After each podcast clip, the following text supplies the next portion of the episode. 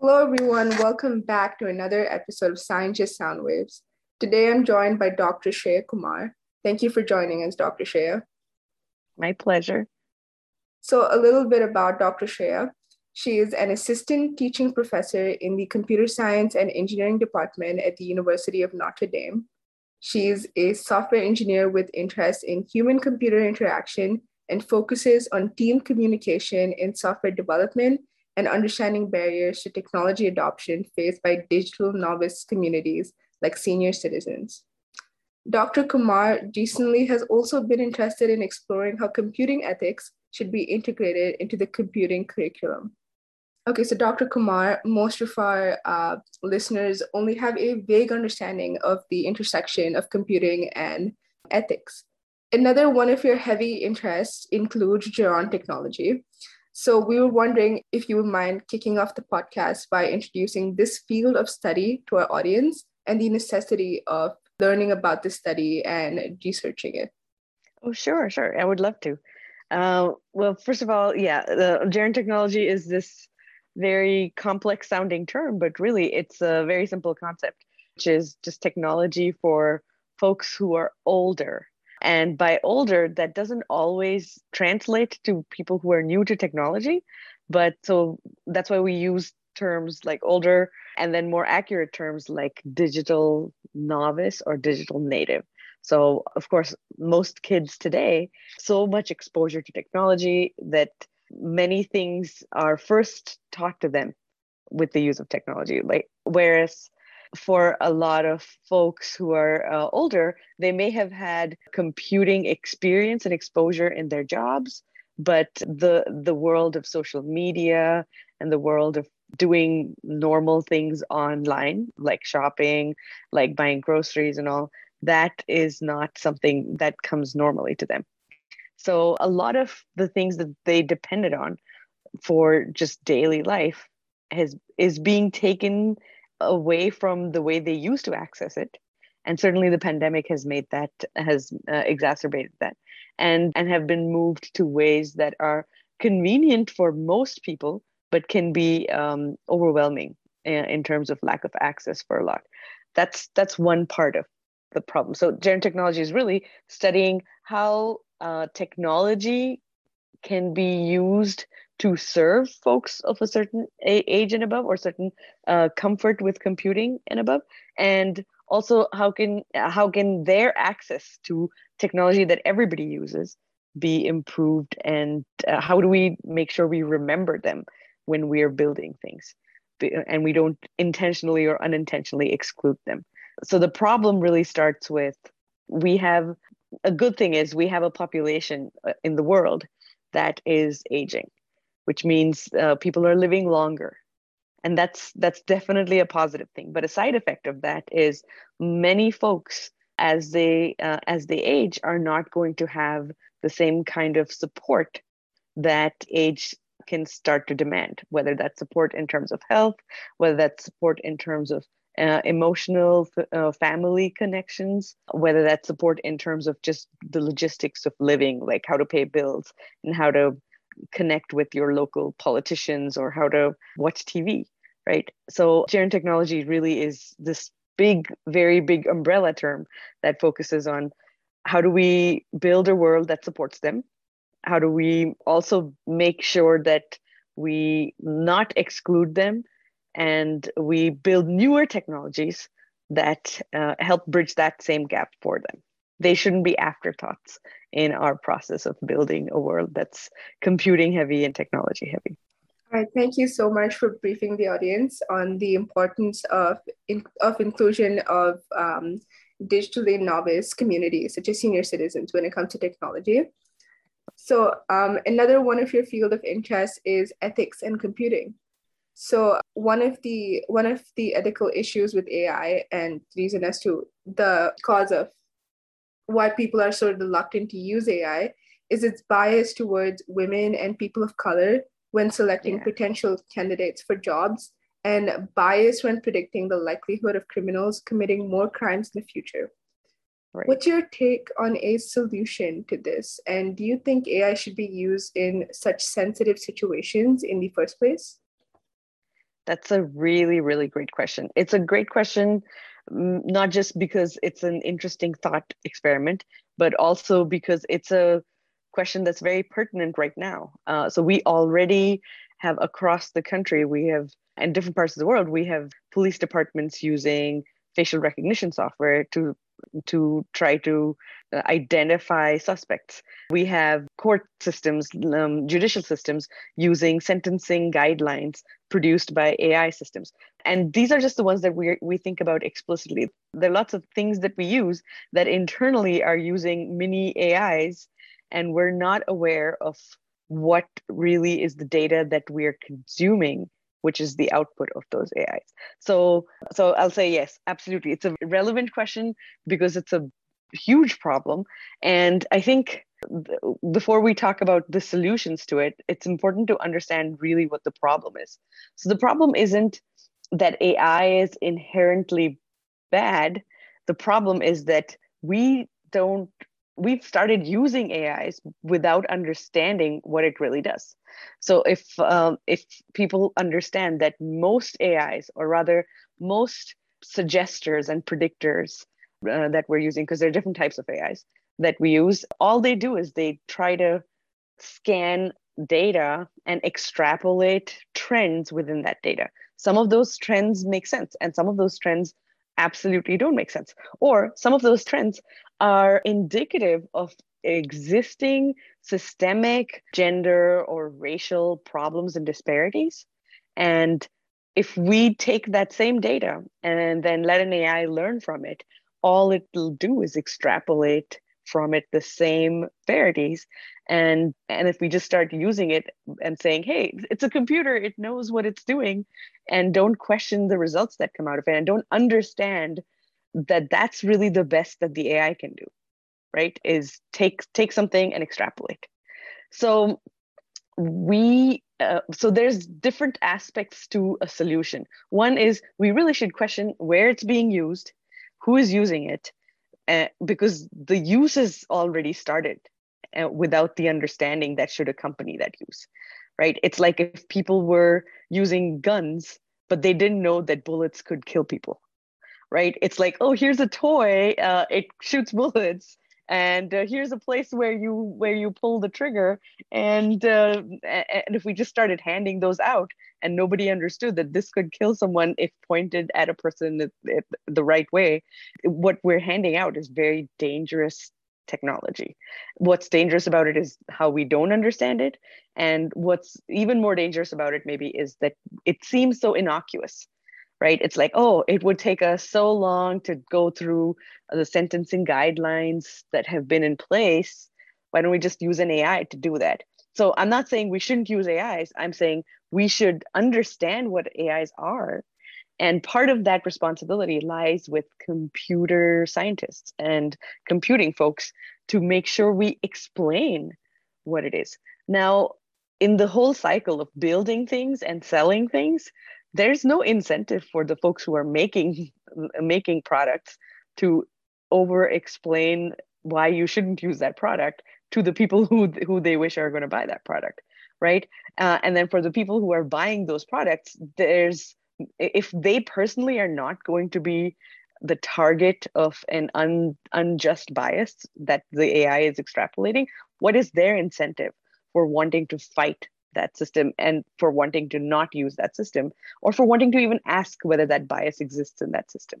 So the problem kind of is that a lot of the players involved are not going to be personally negatively affected and that creates a very dangerous system, right? And one thing that I tell a lot of my students is sometimes when you have systemic uh, problems. Over time, laws might change and people might retire, and some of those systems will eventually outgrow some of their older biases. They might incorporate newer biases. But when you put that in an AI, when it goes into a black box that nobody questions what's happening inside the black box, nobody's uh, nobody's scrutinizing or looking for dangerous incorrect uh, answers that are coming out of that black box then that those systems might stay forever so it, it's even worse to have a biased ai than to have a biased person because eventually those people will get replaced so So, the, so yes, all I've really done is told you how dangerous the problem is.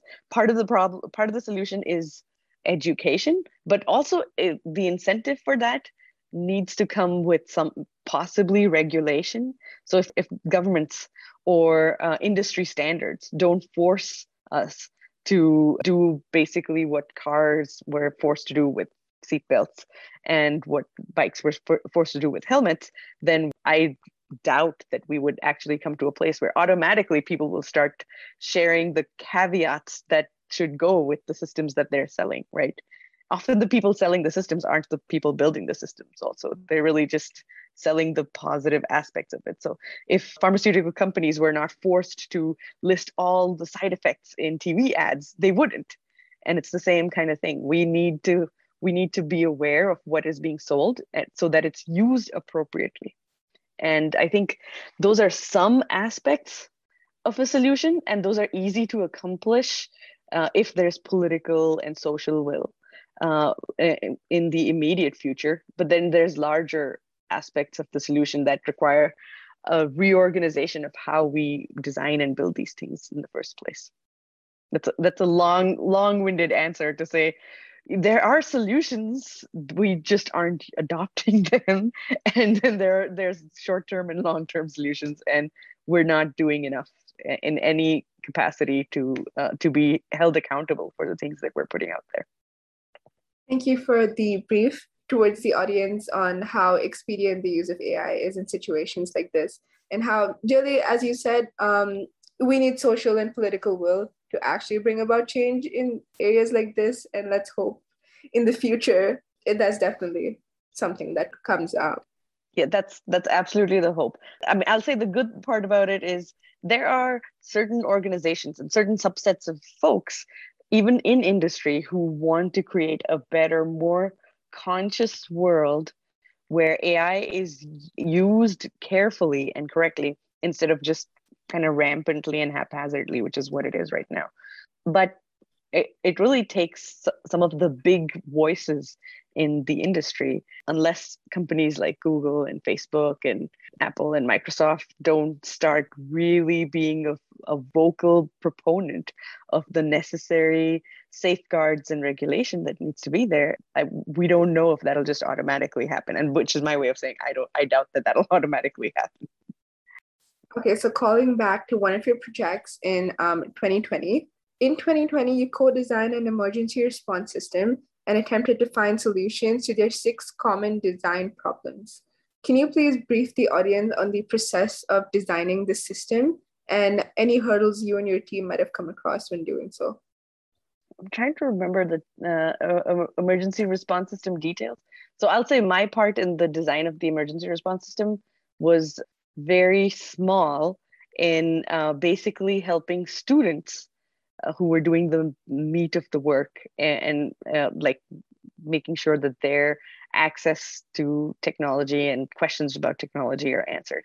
The emergency response system is really the work of another professor from my department, uh, uh, which is Professor Jane Cleland Huang, who does really, really cool work with drones and um, and finding ways that drones and groups of drones can intelligently partner with uh, with firefighters and other types of emergency responders so search and rescue and folks like that. So one scenario that they've been working on and are pretty and have a pretty uh, good system for is where they let's say there's a river rescue happening. Someone's fallen overboard. There's a flow of water in the river. So firefighters and search and rescue teams go and know what are all the different places they can look. And so if the type of system they're building is if there were they, they also had a team of drones that on their own understood okay this is from from map information they know where the river is. They also know okay this is the area that is the targeted search area. And let's say they now have three drones. And so those three drones can intelligently say okay we shouldn't all be looking at exactly the same spot. Let's split up this search area into three spots and uh, and then all three of us simultaneously are looking and then possibly increasing the chances of finding somebody and then using computer vision to try to identify. So the drones could sometimes say oh okay this could be a person or maybe it's just like a piece of plastic floating in the water but i'll bring it to someone's attention and then there's a human in the loop who probably a, an emergency responder who typically would do this but without intelligent drones. And they would say okay yes that is a person. Maybe all drones should go and keep their eyes on this person while we send actual people to help. Or sometimes there could even be scenarios where the drones themselves could have some sort of flotation device that they could drop to uh, to the spot where they think they've identified a victim to be rescued so i'll say my part in that it was very very small in just supporting their work. And it's those folks who are doing really, really cool, amazing work. And I've just described a very tiny subset of the actual system that they're building because there are many different scenarios that they work with. But right, what they want is to help some of the very time critical and dangerous work that the humans who are firefighters and search and rescue folks have to do with the aid of technology where the technology isn't then something that a whole that a firefighter then has to give up their time and then spend all their time just managing the technology. So the tech, the technology itself uh, of the drones is a little bit more self-managing. So that's that's their really cool project. Okay, awesome. Thank you so much for telling our audience about that. Now, our last question is revolved around something we've all grown accustomed to against our will, but regardless, we all had to adapt to the new normal, and that's the COVID 19 pandemic. So mm. this pandemic has led to the rise of contact tracing apps. However, a lot of people are concerned about the lack of privacy these apps mm-hmm. bring. What's your take on this? That's a really great question again because and again i don't want to seem like the voice of doom and gloom but but really a lot of these apps and not just the covid uh, covid apps but uh, most apps out there are not terribly secure. Uh, one because we don't demand it we just expect it to be. And then when a leak happens and someone's some company's data gets stolen uh, or like two years later the we find out that oh okay uh, this big company that had all this user accounts that data got stolen or um, 5 million user names and passwords got stolen or something.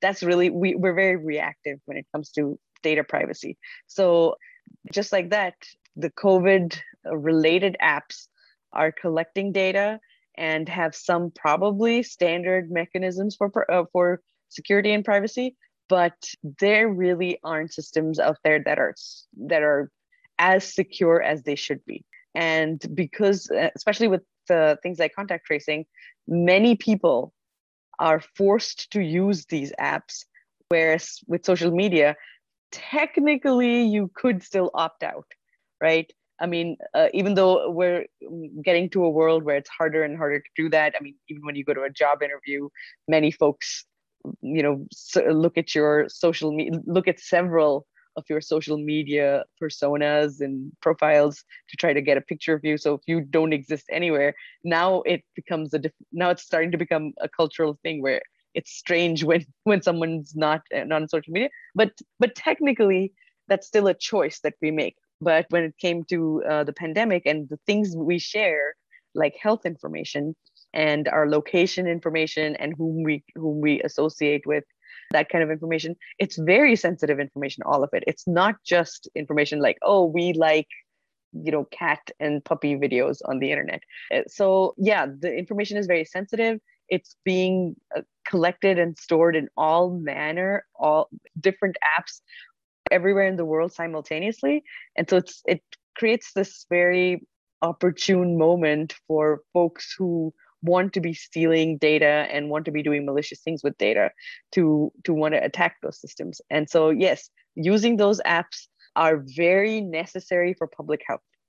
So we should use them because of the purpose that they serve but we should also at the same time demand that um, privacy and security. And what is done with our data afterwards uh, is there's some sort of transparency about that. There's some sort of accountability about that. So i'd say yes very necessary technology because the situation the world has found itself in. But it also needs to be technology that is the same way accountable for what it actually does and is regulated in some way.